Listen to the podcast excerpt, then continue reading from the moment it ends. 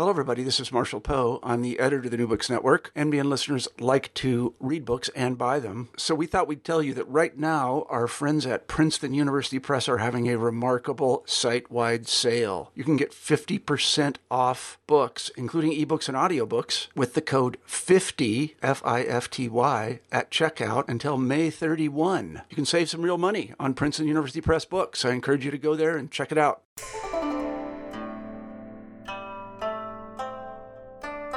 Hello, and welcome to New Books in East Asian Studies, a podcast on the New Books Network. I'm Tim Thurston, one of the hosts of the pod, and today I talked with Patricia Schiaffini-Vedani and Michael Monhart about Enticement, a volume of translated short stories by Tibetan author Pema Tseden. Pema Tseden is from Chika, a region of what Tibetans call Amdo, that is located in contemporary Qinghai province of the People's Republic of China. He is Tibet's most famous filmmaker and has won awards internationally for his visual storytelling. Less well known, however, is that he is also a prolific author and translator. Unlike many of his peers, Pema Tseden writes in both Chinese and Tibetan, and this volume includes works translated from both. Enticement is sure to be an important volume, better introducing this incredible author's work to an English-speaking audience in an accessible and engaging manner. My conversation with the translators ranged from a discussion of the process of translating these stories to the contents of the stories themselves. It was a fantastic conversation that's given me personally plenty to think about. I hope you'll enjoy it too. Hello, and welcome to New Books in East Asian Studies. I'm Tim Thurston, one of the hosts of the channel, and today I'm joined by Patricia Schiaffini-Vedani and Michael Monhart, the translators and editors of a new volume called Uh, of uh, that translates the works of Pema Tseden, called Enticement, Stories of Tibet, and published from State University of New York Press. Uh, Patricia is the is one of the pioneers of the study of Sinophone Tibetan literature, a professor at Texas State University, and also the president and founder of Tibetan Arts and Literature Initiative, an N G O devoted to training Tibetan teachers and promoting Tibetan language education and literacy in China. Michael, on the other hand, is a Jungian psychologist in private practice in New York and a longtime scholar of uh, Tibetan studies who has done fieldwork in Tibetan monasteries in Nepal and published and lectured widely on Tibetan ritual music. Patty and Michael, welcome to the program. Thank you. Thank you. Um, so uh, to start off, I was wondering if you guys could tell us uh, tell us a little bit about yourselves.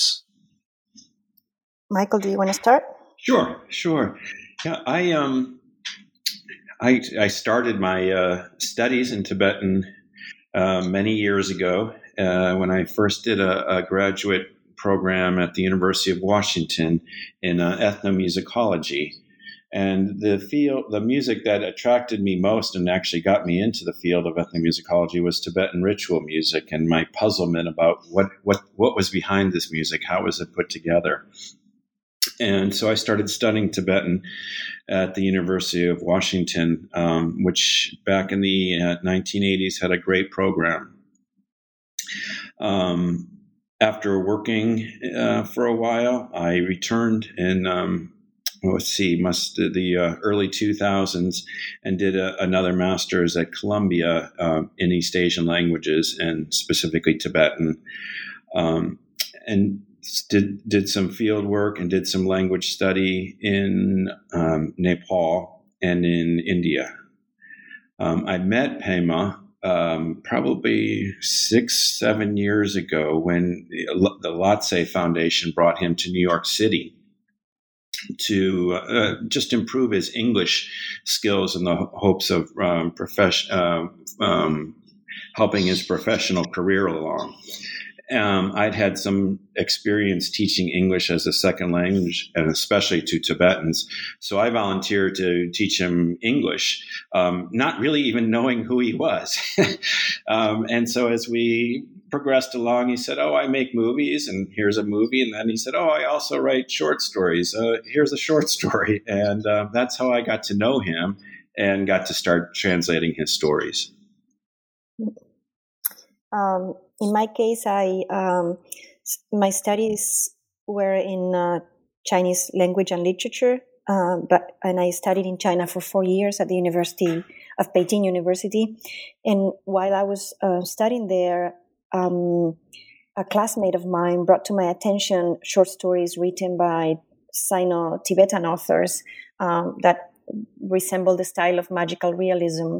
So I started uh, studying those uh, works and translating them, and that that's what led me to uh, discover more about modern Tibetan literature. And then I came to the U S for my master's and my PhD degrees, and I decided to do my um, PhD dissertation on magical realism in the works of Chasitaba and other um, writers that uh, Tibetan writers that were writing in Chinese. And I just cannot recall when was the first time I met Pema many years ago, but I also met him when he came at that time that he spent several months uh, in the U S. And that, at that time is when we started talking about the possibility of translating his works. Um, but of course, the issue that, that you know, the, the advantage is that Pema writes in both languages, Chinese and Tibetan, but it It was a disadvantage for me that I wasn't, uh, I had studied some Tibetan, but I wasn't fluent enough in Tibetan to be able to translate his works um, written in Tibetan. So that's how uh, we ended up um, collaborating with, with Michael on that.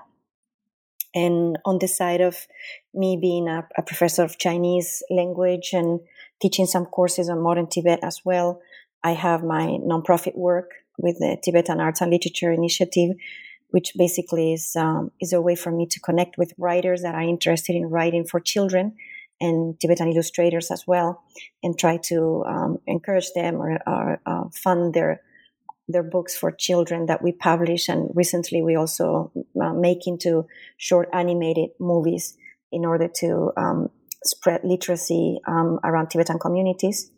And uh, finally also training Tibetan teachers. So it's a kind of a combination of academic work and um, and just bringing those uh, things to directly benefit Tibetans in China if possible. Oh, that sounds fantastic. Um, so I guess to start off, I was wondering if you could tell us a little bit about the background of this project in particular. You sort of started in this direction, uh, talking about sort of meeting Pema Tseden, this author, and sort of finding out about his short stories and all that. Um, but you also, I mean, this was a team of four uh, translators across the, across the book. Um, and sometimes working as a team in these collaborations can be a little bit of a little bit like herding cats. And I was wondering if um, uh, sort of you would talk about sort of how this project came to be. Mm-hmm.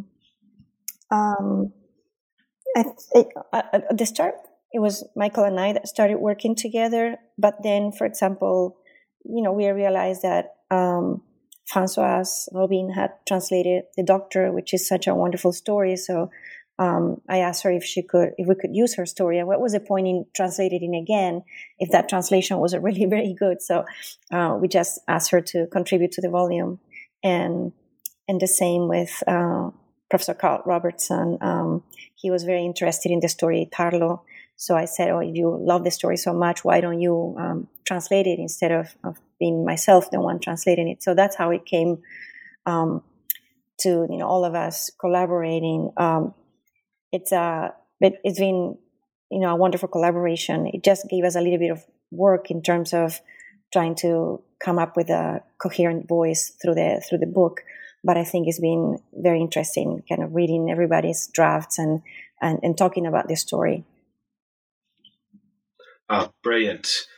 Um, and uh, I guess I guess before we pr- proceed any further, it perhaps is, is useful also to, discuss, to to sort of introduce Pema Tseden himself, um, in case we have any listeners who might be unfamiliar with him.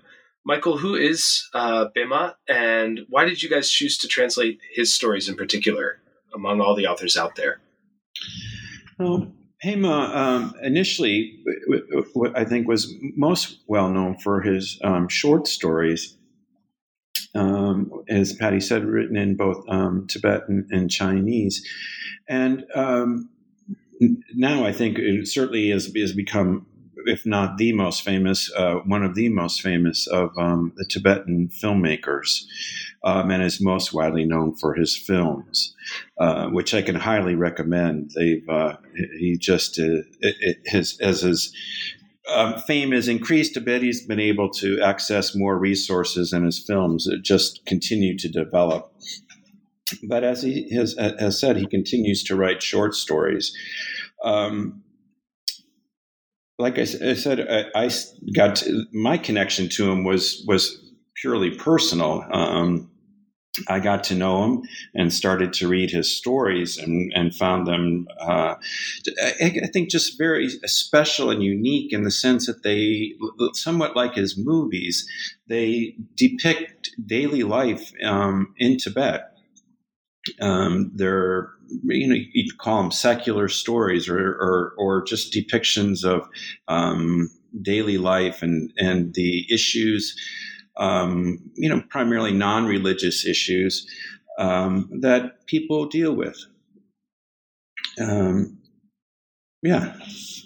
Mm-hmm. Yes, I think in my case it was kind of the opposite. I was I started reading his stories and then I got to meet him personally, but uh, he was already a filmmaker and people were already talking about him as a filmmaker, and I and I thought it was just a pity that uh, people were not. I mean, those who admire him as a filmmaker. Uh, didn't know about his uh, career as a writer and how wonderful his stories were, and also the the variety and depth of, you know, styles and topics that he was dealing with. So that's why I thought it's uh, really worth it to to translate these so we can make it uh, available for to more people. Yeah, fantastic. I, I I've always felt that in film he he's absolutely such a fantastic storyteller. Um, And also, when I started reading his his writing, I, I had a sort of a similar sort of experience, but I came to it through film first, like many, like you just said, many of the uh, many of the readers will um, come into Pema Tseden through film, and then into this literature. And it's I'm really glad that we have this edition. Um, one of the things that that that you sort of mentioned in the in the introduction, and, and we sort of we talked uh, Michael, you mentioned uh, sort of his portrayals of everydayness, but there were two sort of things that really stood out to me about the about the uh, the storytelling, as well as both the influence of oral tradition and also sort of the way that he ends his stories without sort of a proper conclusion, or or without sort of there's sort of this lack of traditional resolution in some ways. Um, and I was wondering, uh, Patricia, if you could talk a little bit about that, um, about both how how how he's been drawn, how he draws on uh, oral traditions, and also maybe a little bit about this sort of the way he concludes these stories, and sort of this uh, in, in, in his own fashion that also appears in film as well. Mm-hmm. Yes, um, the oral tradition aspect of it is, I think, is very interesting, and it was sometimes a challenge when we were translating. Um, He tends to repeat a lot um, in the repeats, uh, you know, the language a lot, and that is um, at the beginning I couldn't understand why there, his characters sometimes in writing, at least, uh, will repeat themselves so much. And then I understood it was uh, an influence of the oral tales, because in the oral tale, um, the performer needs to kind of recap, right? So it makes a, a short summary, and then. Uh, repeats again when the audience has changed, maybe it has to repeat again a little bit. So I was starting exploring whether these uh, kind of rhetorical devices could be uh, what were influencing the language of his short stories. Um, so that that's my theory. I may be wrong, but that's what I was feeling when I was reading um, and translating him. And and then we had a lot, you know, a lot of conversations with him and interviews where we talked about the importance of Um, storytelling and oral tales, and he, you know, told me several times how he used to listen to traditional um, tales uh, when he was a child, such as, you know, the um, the tales of the golden corpse, right, um, that were so so famous famous in Tibet, and um, and he was just mesmerized. That was his introduction to to literature when he was a child.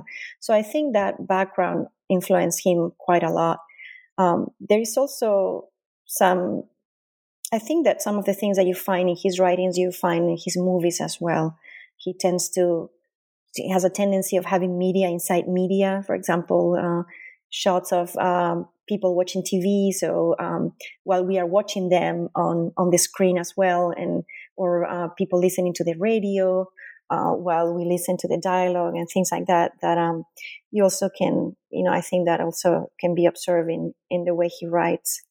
Um, I don't know if I'm answering your question or you have more, more specific questions about, about that.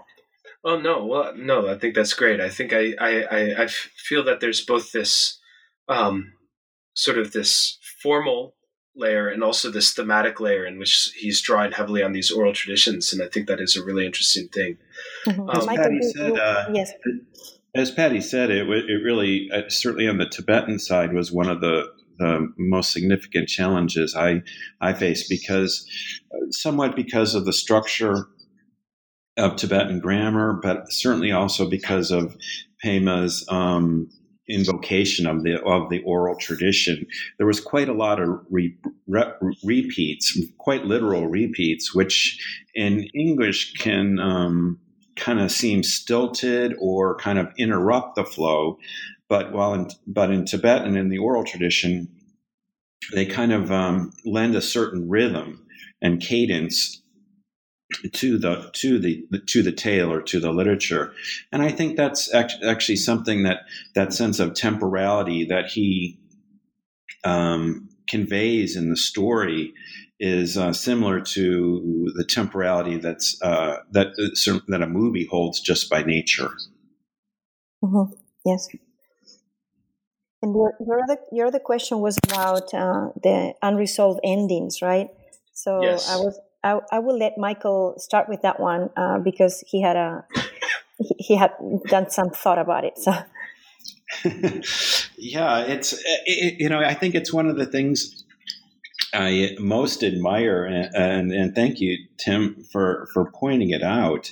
Um, it's it's true in his stories. And it's um, true in his movies, and it's. I think it it, it goes back to his depiction of um, real life in a sense. He he resists the temptation to kind of um, uh, create oh, a, a certain false narrative and and come to a dramatic ending, but it's more like this is a depiction of what someone's life is, and it goes on after the story ends, just like the characters in the, his movies, their life goes on. Um, so I, I, I think there, they, they, there's a real trueness to life there that he conveys um, by kind of resisting that dramatic ending. Yeah, there's also the ending is always surprising one way or another. It is surprising because you want you want it more, you want to know more about what's going on, or it's surprising because um, it just uh, it happens all of a sudden, and you're saying, no, and now what? You know, so sometimes I wonder whether it's just not on purpose that he's saying, you know, I'm not gonna give you the answer of everything, uh, but just a slice of what is happening in the lives of these um, characters. So I find it very interesting. Yeah, absolutely. It was certainly something that stood out to me as well, but it also does seem to be sort of one of the one of the parts of his mastery almost as a storyteller is his ability to sort of know when to just sort of let things, let life continue. Mm. Um, and it's really interesting. Um, Finally, before moving on um, to the to the book itself, um, Pema Tseden, as you've po- both pointed out, is uh, he writes in both Chinese and Tibetan, um, and some of the stories translated here are actually written in both Chinese and Tibetan, or have both Chinese and Tibetan versions. And I, I was wondering if you guys could talk a little bit about how you navigated that um, in in your sort of in your process of creating this book. Yes, we worked uh, starting from anthologies of his of his works published in Tibetan and in Chinese, and uh, we talked to him about uh, which uh, short stories we should translate. You know, there were short stories that were our favorites, but we also wanted to hear uh, which short stories um, he wanted uh, the readers to to read as well. And we all agreed when. I mean, the ones that he liked the most were also the ones that we liked the most, so that was easy. But and then we started just translating in, in our from from the languages that we were you know, in my case, Chinese, and Michael's uh, case, Tibetan. Um, but then sometimes I've I've read uh, the Chinese versions of the stories just to see, and um, some of them are a little bit different, you know, and, and that's something that Pema Tseden himself mentioned uh, several times to us, that um, he translates, he tends to translate his, his stories. Maybe he's inspired by a topic uh, and he writes the story in Tibetan, and then um, he decides to translate it to Chinese, and it may not be necessarily word by word, um, because he may think that the Chinese readers need more explanation of this or that, that maybe Tibetan readers don't do. So he does kind of an interpretation at the same time that he's translating. Um, so there, there may be some slight differences in between the stories in one language or the other. Or some stories that he openly said, I think this story is more appropriate for Tibetan readers because it will not say much to Chinese readers, for example. So it's interesting how in his mind he has an, a clear idea of readership and and uh, and the language where in which a story should come out uh, for the first time. That doesn't mean that maybe in a little while he will not decide to translate it to the other language, you know. But it was a very interesting process to see to see that. It really was. And talking to him and literally sitting there with the uh, table of contents of his anthologies, he had a very clear sense of um, which stories should be translated from Tibetan and which from Chinese. And, and to some degree, it was because there were, in the Chinese stories, he would explain more to uh, what he felt was a non-Tibetan audience, um, aspects that uh, the Tibetan audience would just know um, as part of their, their background knowledge. And so, for example, um, A New Golden Corpse, which... Uh, you know, is a very famous Tibetan oral story. There's more explanation about it in the um, Chinese version. Mm-hmm. Yes, like background background explanation that the reader, the Chinese reader, may, will need, right? And and the American reader too, or the English reader. I'm sorry. Mm-hmm. So, so for the, the stories translated from Tibetan, then, how did you sort of handle this? Did you sometimes crib some sections from the Chinese where where some of that extra uh, explanation of cultural practices was included, or did you just try to stay more faithful to that um, Tibetan text that perhaps lacked that degree of explanation? I would. I stay. I'm. I'm a very faithful to the text um, translator. So I think sometimes to a fault. Um, it, but I, we found, and I think it, I, I think it's true that with the Tibetan stories that um, they kind of stood on their own. Um, and I'll, I'll say with one major exception, which was A Single Sheet of Paper, and you know there. As we get into some of the more magical realism stories uh, towards the end of the collection, uh, it can be very difficult to to translate when uh, the, a, a sentence opens up with a, a blue sun. You're going, am, am I translating this correctly? um, so, uh, and and there, Patty was really able to help me a lot with a very difficult story. Um, by reading the Chinese version and us working together on it. Yeah, that story was, was puzzling, and I hope that readers like it. Um, but it is, it was kind of puzzling and hard to translate. Yeah. I can only imagine. To me, I mean, it seemed, yeah, that, that particular one, we'll come to it in a little bit, but it was, it was quite difficult to, to unpack. So, um, yeah, moving into this to the book itself, or or to the meat of the book itself, you have these stories, uh, and it does seem, as you just sort of suggested, Michael, that you go from more.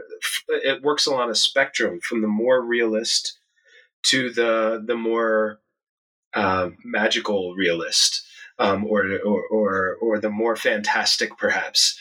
Um, and um, and and it begins with this story about Orgyan, uh, a character named Orgyan and his teeth, um, in which um, in which this title character is sort of remembering his life with a childhood friend who then was recognized as a lama, and after he passed, that uh, friend's the lama's teeth were then. Collect, or before he passed, when he was recognized, his teeth were collected. And then after he passed, they were put in a reliquary uh, a churten, a stupa for people to uh, for for circumambulation and other worship.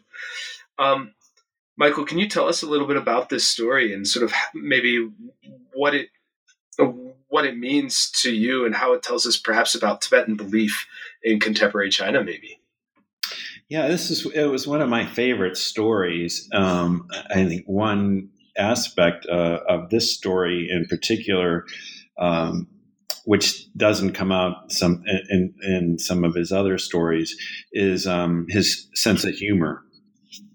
And there's some uh, very subtle, but I think very humorous uh, points uh, in the story. Um, but I think it also it goes back to that um, sense of depicting um, daily life, uh, real life. Uh, I think Pema grew up. Uh, he he said he grew up near uh, a tulku or a re- reincarnated lama, and the. You know, there's certainly a, a, a strong sense of reverence um, towards this uh, Lama in the story, but also this kind of just a uh, sense of, okay, yes, he's a reborn Lama, but we grew up together and I gave him my homework and he copied my homework, and but I couldn't help him on the tests. And it's kind of like, okay, there's this sense, a very sincere sense of devotion towards the lamas, to the religion. But here's here's kind of what it is day to day to live in this um, in this context of going to school with somebody like that. Uh, yeah, and then it, it's uh, I think it's interesting the sense of humor you also see in the ending. It's always that last punch that um. Yeah.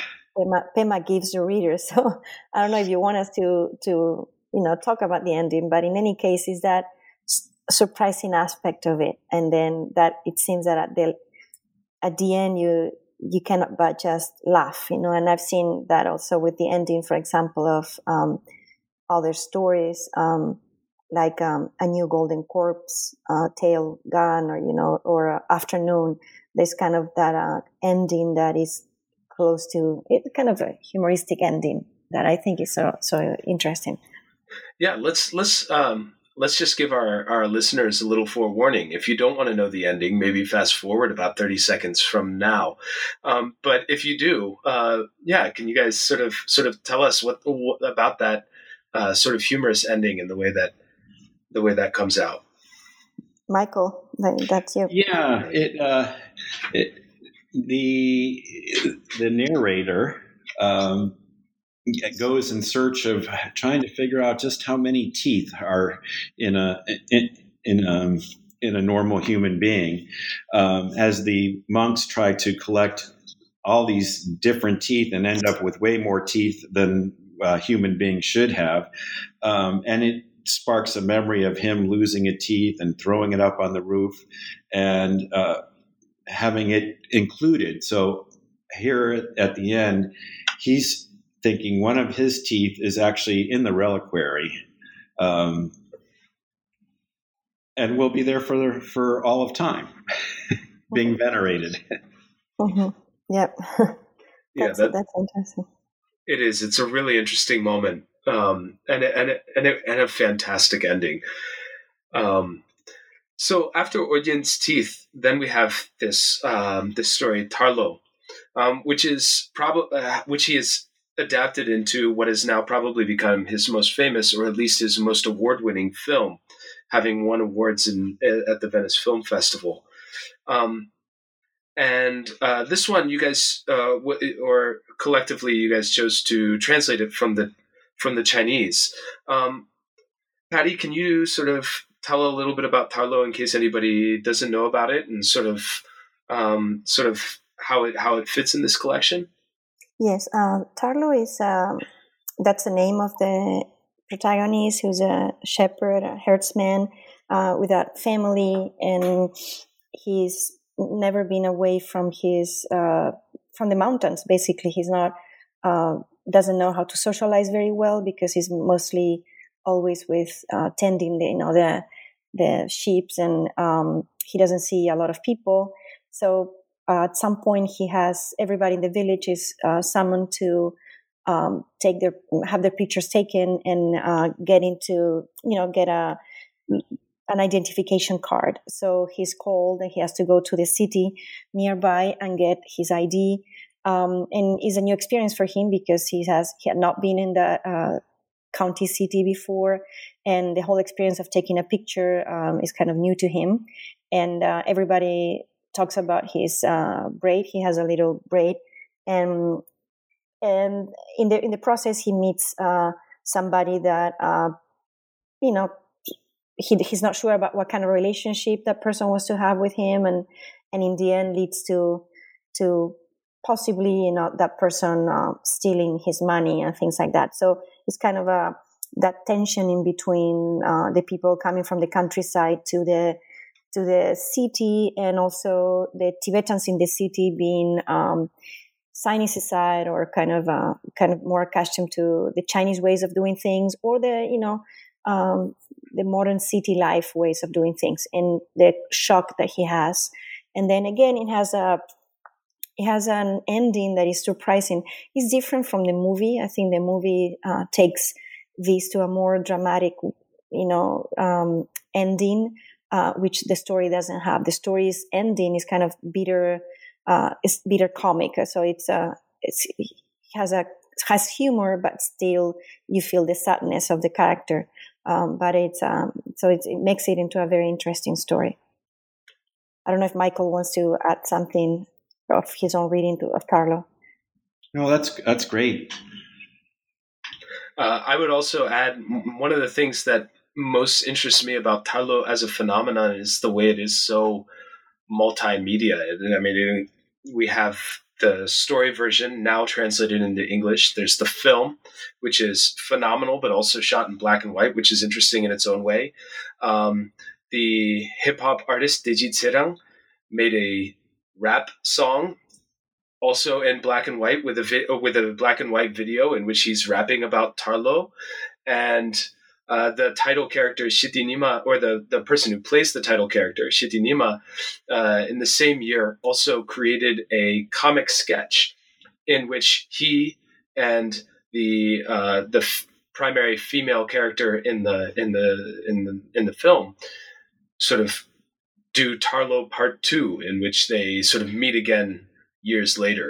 Um, and we have we have this whole sort of multimedia phenomenon surround that that extends from this this story, which I just think it is fascinating, and also makes the the written version itself so so worthy in, of of reading and inclusion. Um, so thank you guys. No problem. One one thing that I think both both uh, the movie and the story share is that those passages when he's uh, reciting uh, Mao Zedong's Uh, speech, you know, and that, I think that's uh, very interesting, because it's yet another way in which Pema Tseden is showing you how mm, Tibetan people who were exposed to communism, but somebody like Tarlo never fully understood the meaning of what he was uh, forced to recite and memorize, you know, and it's uh, it's interesting. And I think the same way, the same uh, lack of understanding of the context uh, of that communist uh, passage happens when he goes to the city, because it's a reality that he has never experienced before. So again, there's that um, misunderstanding of maybe uh, clues that the city people are giving him, and the misunderstanding of that of that background, that whole background. So it's and how he has to negotiate these things, you know. So it makes it extremely interesting. Yeah, it's, it's it really is a masterwork. Following on from that, we have this story, Men and Dog. Um, Michael, tell us a little bit about this story. It, it, it always, I kind of think of it in terms also of Pema's movie, uh, Old Dog, and his, in a sense, taking up this, uh, um, the role of dogs in, in Tibetan society. This, it, it was actually, Men and Dog, I think, was one of his more...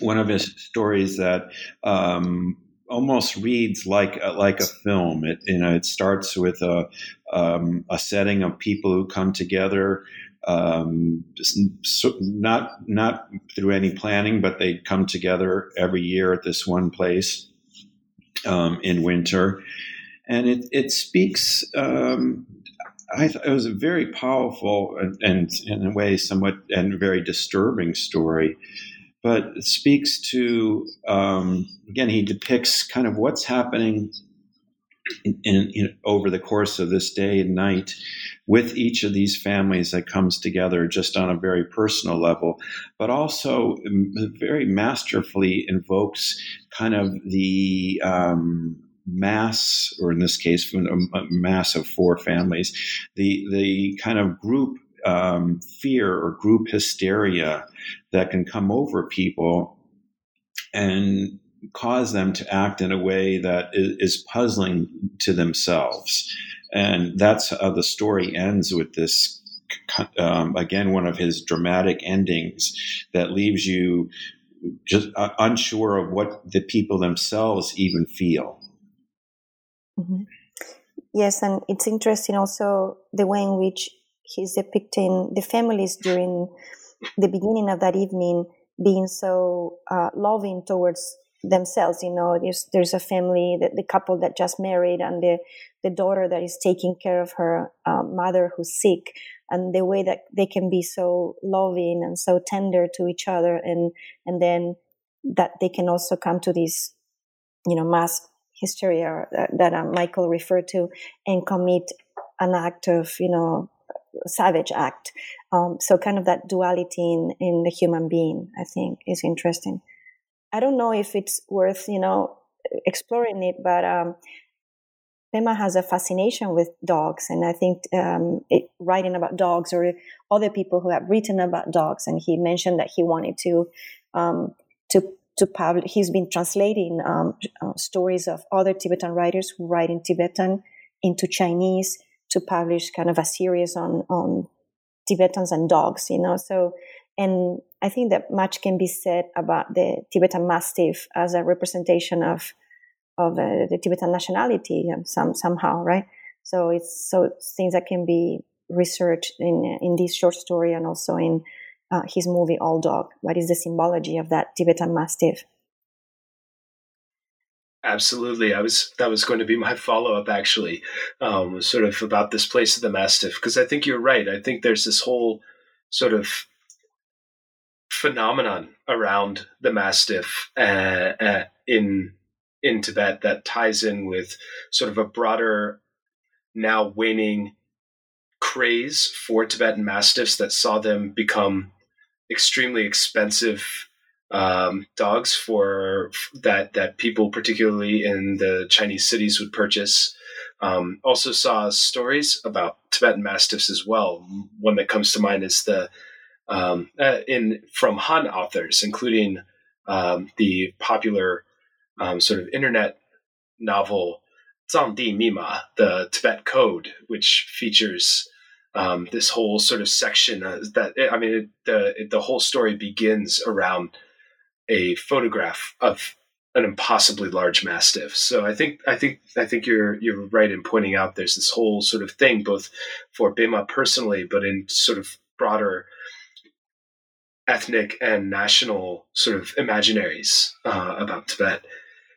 Moving on to the next story, we have Afternoon, which I thought was just a really interesting and humorous story as well, sort of following this character named Young Wangbum uh, as he um, as he sort of tries, as he prepares to go uh, visit his lover, Um, uh, following the sort of the Tibetan tradition of night visitations, somehow oblivious to the fact that it's actually broad daylight. Mm-hmm, yes, um, a quite interesting story.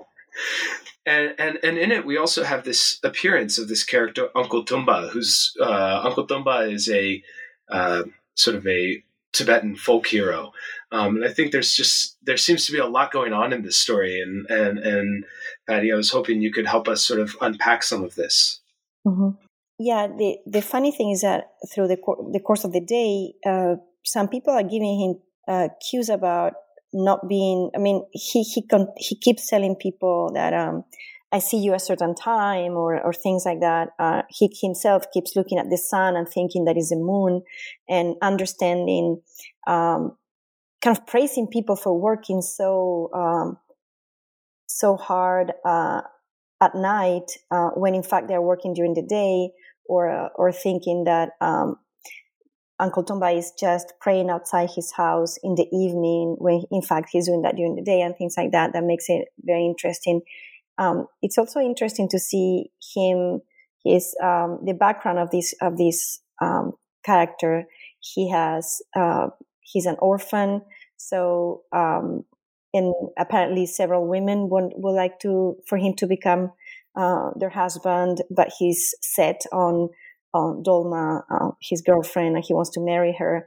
But at some point, he's reminded that he really has nothing uh, to his name to be able to marry her. So it's, it's interesting because it also gives a glimpse to uh, what is to marry in traditional Tibetan society, um, which I think it makes it uh, very interesting. Uh, I I love the the humoristic ending when he realizes that in fact it's not uh, the middle of the night, but the middle of the day, and then he just decides, okay, I'll just go back and take a nap and come back at night. So as as if nothing had happened. And so I think it's just this uh, quite interesting uh, as a whole story, because you don't know that he's just completely misguided about the time of the day until the end of the story. One of the things I, I like about the, the story so much is, uh, as Patty said, the the humor in it. But it also, in, in a sense, like Men and Dog, uh, it, it, it concentrates on a very kind of small uh, inside story of, of, of, of Tibetan culture. Some of the other stories uh, has the following one: Eight Sheep and in Gong, we see the the conflicts that arise between traditional culture and we will say westernized, Western uh, modernizing influences. But um, this story and and the preceding one, Men and Dog, are are very just kind of small Um, depictions or snapshots of um, of, of Tibetan life. Uh, Tim, what was your take on, on the appearance of um, Uncle the Uncle Tönpa? Well, I was just personally a little bit fascinated by it, because you do see it in the work of some other authors where Uncle Tönpa is this character who who comes in in different ways. I'm thinking of the Sinophone Tibetan author Alai, for example, has a short story about Uncle Tönpa, but also in his novel about King Gesar, the epic hero of Tibet. He also, in this novel, he includes Gesar meeting Uncle Tönpa and thinking about what that would be like.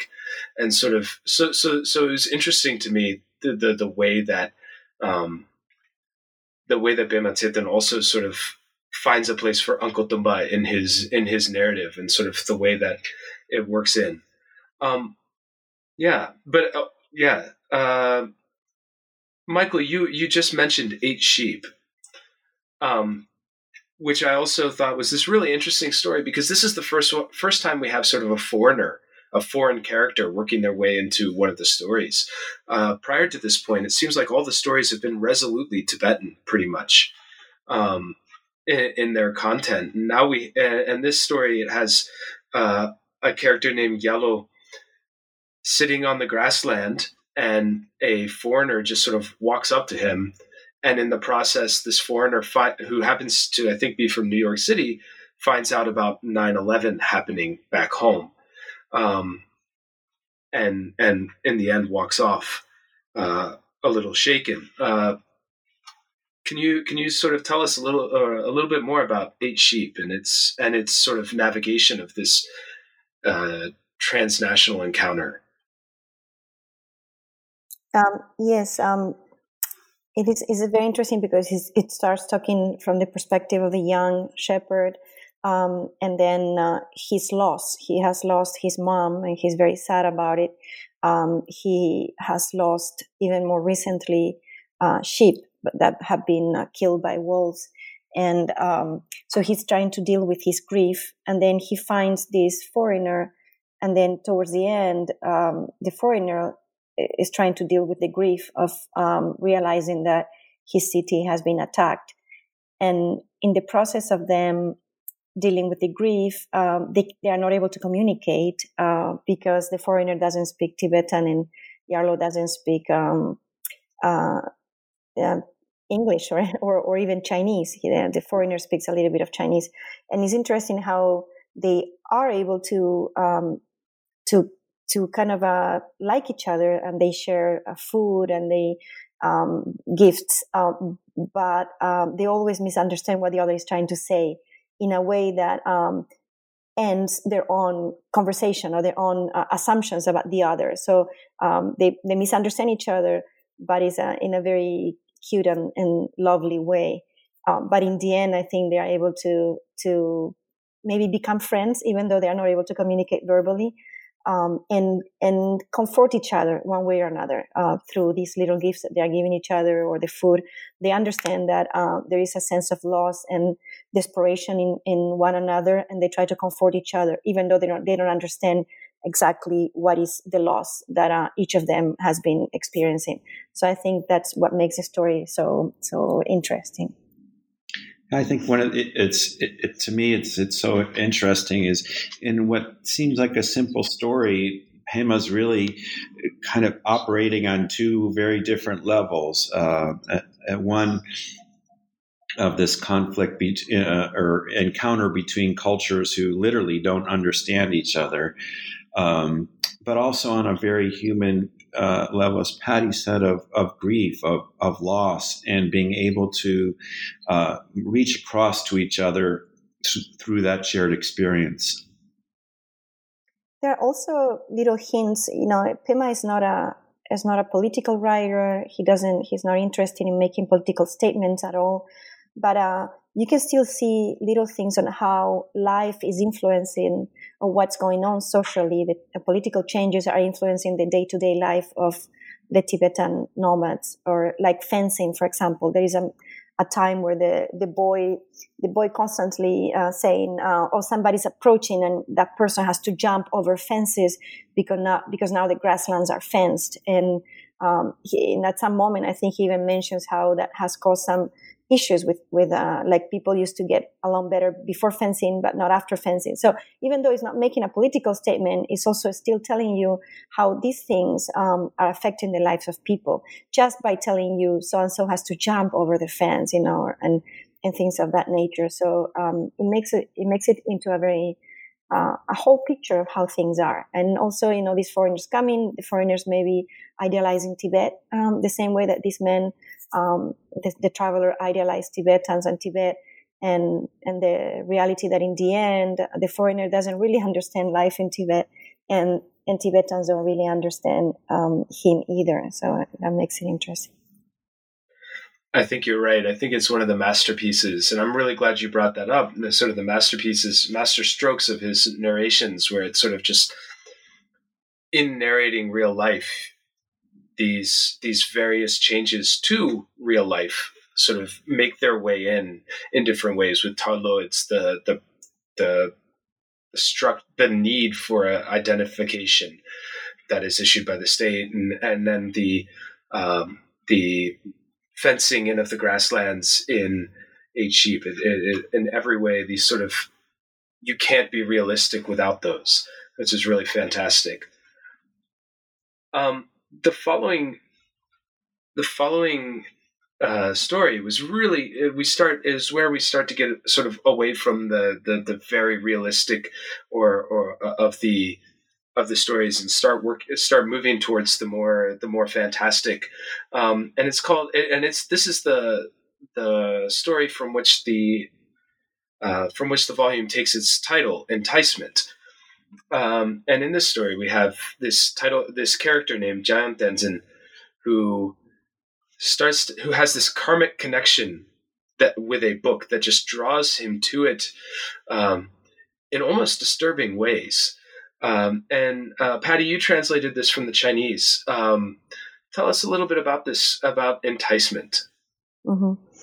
The, the story is fascinating because, um, when you think you understand the main character, it just takes a turn, and then you see another side of the main character that you didn't saw it, it existed. And then it, when you think that, oh, now I understand what's going on, then it makes another turn.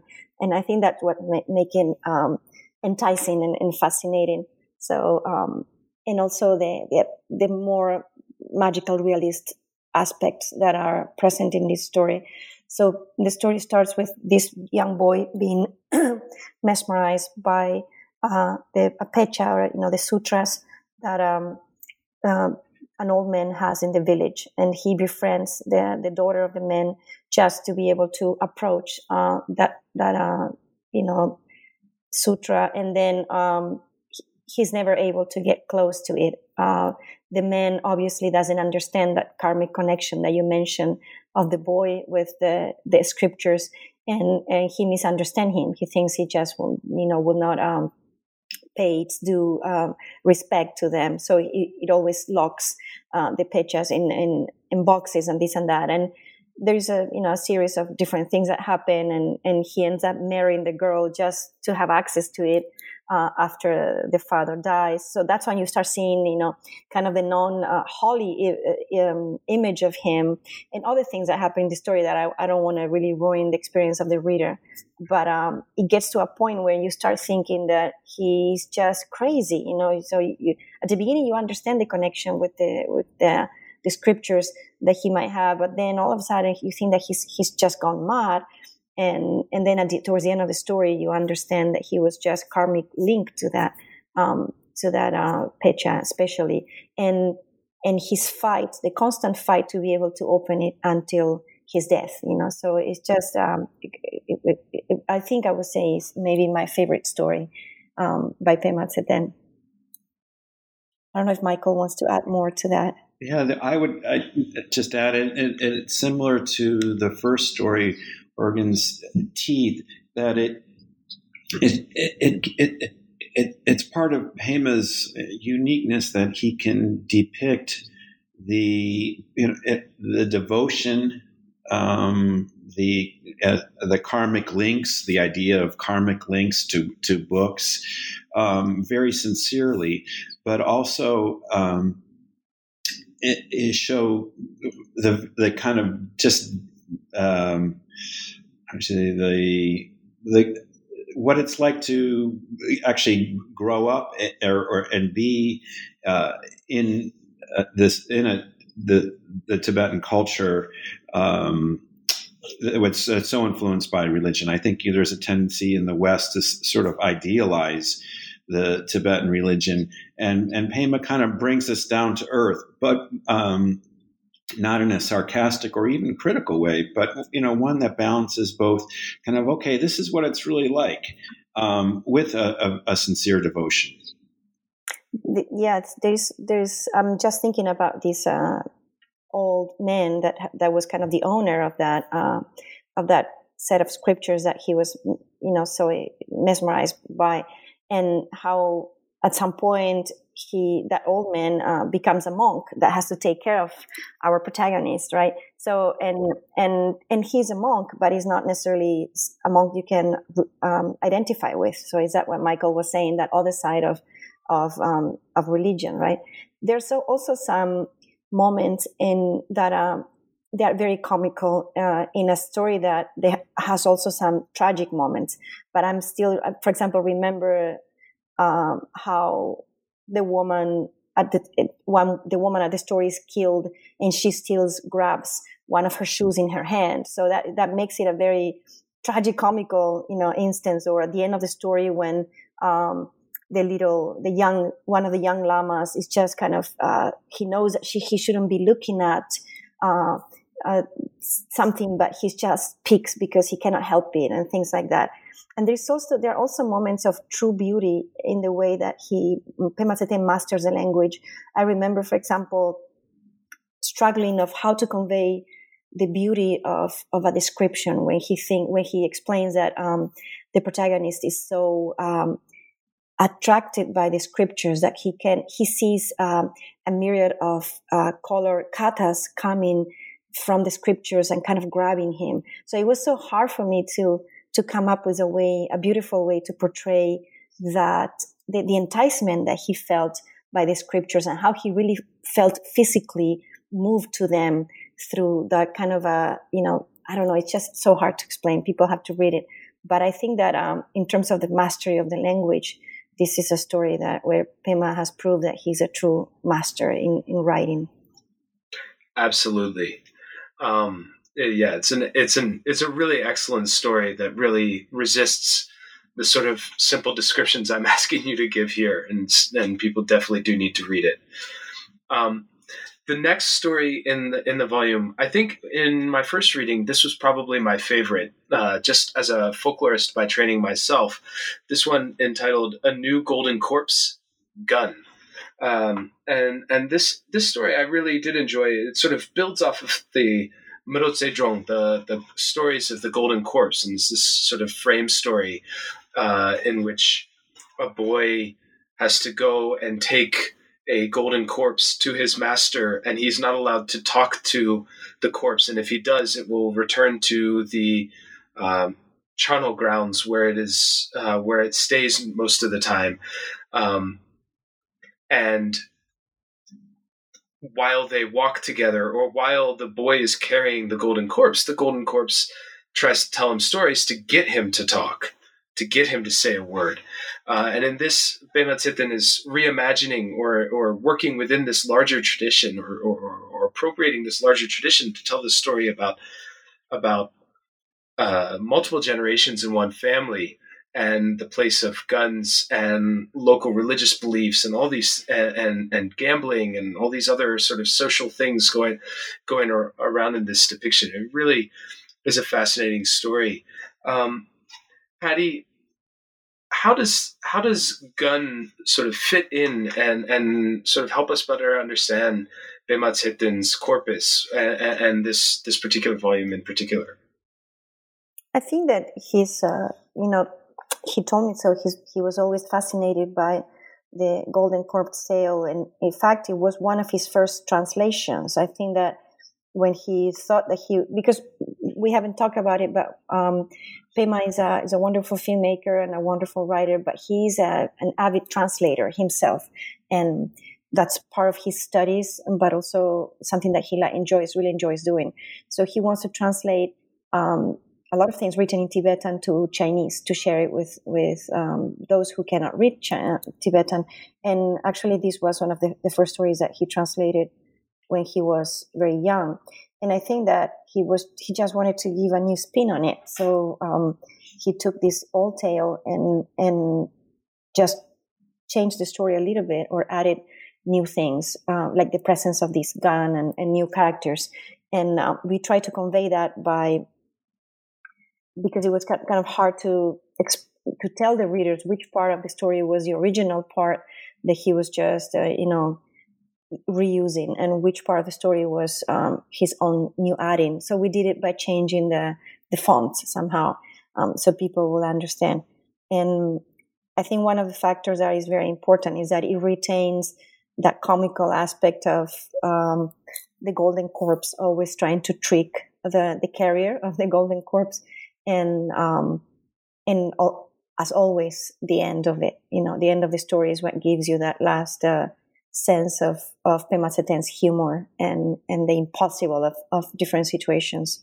As you mentioned, um, there are different layers of meanings in the story, because it's also a very interesting social critique towards gambling and the loss of um, um traditional Tibetan beliefs, like we saw in Tarlo and, and other stories. So there's a lot to read um, um, in that story itself. I think Patty had the idea of, of uh, using both fonts to depict the, to separate uh, and identify the, the traditional aspects of the story, and then how Pema has updated. And I think it was just a, a stroke of genius on, on Patty's part to do that, because you, you really see, um, the the roots and the tradition, and then how Pema has taken this story, a very traditional story of a of a trickster, um, and updated it to something that someone today can read and and enjoy and, and ponder over without um, without it, and and, make, and making it more accessible to to people now. Absolutely, it was. I mean, it really, really sort of draws you in. Um, The final three stories in this collection are a little bit harder to describe, so I'm not going to give much introduction to them. Um, but Michael, maybe you can tell us, um, since, since all of them were translated f- from the Tibetan, Um, Michael, maybe you can tell us a little bit about these three. So uh, A Single Sheet of fa- Paper first, you sort of mentioned a little bit earlier. It seemed really sort of impenetrable. Tell us a little bit about this story. Well, it it is, I agree, it is impenetrable in some ways. And it, we uh, you know, wondered whether to include it or not, um, even amongst our... our uh, the, the translators involved in our group. But it, it Pema, it was a, a story that Pema picked out specifically and, and really wanted to in, include. And like I uh, noted earlier, it came with a, a fair amount of translation difficulties because it's such a, a fantastic, you know, it's it's like a dreamlike or a fantasy, uh, you could say magical real, realism, but it's kind of a, a dream or a fantasy that you're kind of wondering what's what's actually going on here, um, what's happening. The next story, Gong, again, goes into this kind of fantastical world of um, two people who uh, you can see through their bodies and how they become uh, an object of display. And here again, one can see the conflict between traditional culture and uh, modernizing influences. And and and Pema depicts so wonderfully the uh, influences of news organizations scrambling to get a story, or the effects of tourism down to, you know, discarded cigarette butts and, and fruit peels uh, lying on the street. And then they kind of just gr- the greed that can um, emerge in, in a, in a small community. But it's, it's, it was actually the first story I translated and, and still one of my favorite, because there's just um, a beautiful poignancy that comes through the story, and particularly at the end, um, a poignancy, I think, for uh, kind of older traditional um, Tibetan culture that's very much rooted in the land and, and specifically in the mountains.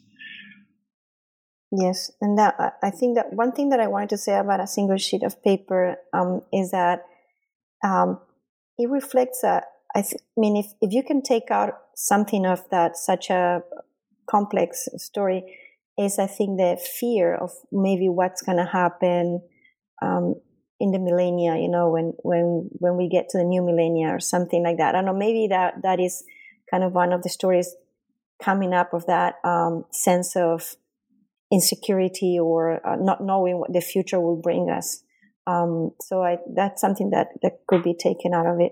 For Gang, there's so many, also, again, layers of meanings if you want to think about why he's choosing for these two characters that clearly represent Tibet, you know, and, and Tibetan identity to be transparent and for people to, to want to take advantage of them. Um, a, a lot of things that can be read into that. And I think it's not a coincidence that he chose to write it in, in Tibetan to begin with. Um, so th- these are really stories. These last three stories Uh, leave you a lot to think uh, um, about. Um, also with Doctor, that um, is a story of villages that are um, losing a sense of, you know, they are just forgetting about their identity completely, and um, and just uh, they spend the whole story waiting for the doctor to come and save them.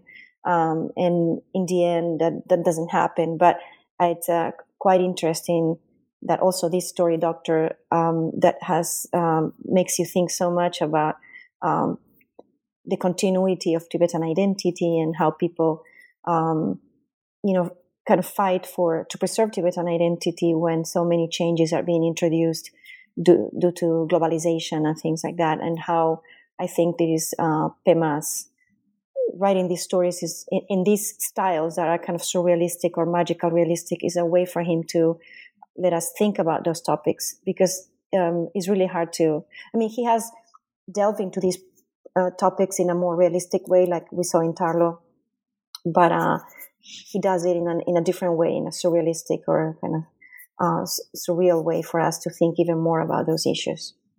You know, as Patty said, Pema's not um, an overtly political writer, but these last three stories um, There are kind of three three different takes or three different facets of um, looking at identity and looking at um, changing identity uh, at this time, at this time uh, of political and social change.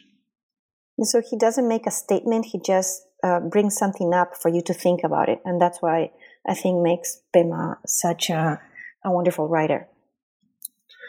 Absolutely. I, I agree on all points. Um, well, we've taken up a lot of your time, uh, both of you, um, and I want to thank you so much for, for being so generous with it. Um, before I let you go, though, uh, I was wondering if you guys could talk about what sort of what you what you guys are working on now or what's coming next. I've been working, uh, you know, I've been doing research and, and taking my students to Tibetan areas to do research on environmental problems in Tibet. And um, how those environmental problems are related to, um, you know, solutions that uh, Tibetans are looking for uh, right now, and how that also links to the preservation of Tibetan identity and religion. So those those are the things I'm looking into recently. I, two of my uh, great loves are uh, history and literature. So I've uh, actually been going back and Uh, renewing some research on a a very a fascinating uh, seventeenth century uh, Tibetan Lama Khatok Sewong Norbu, who was a, a historian himself and uh, was a, a mediator among many of the conflicts at that time, uh, as well as uh, Pema's certainly whetted my appetite for contemporary Tibetan literature, which is just uh, exploding. And there's just so many talented uh, writers uh, writing now whose um, uh, works works aren't accessible. So uh, it's my hope to try to make a little bit more of this great talent and creativity uh, more accessible. Oh, that sound! Both projects sound so amazing. I can't can't wait to see ooh, what you both start coming out with in the near future. Well, Patty, Michael, thank you so much for being on the show um, and for telling us a little bit about your new book. Thank, thank you so you much. Too.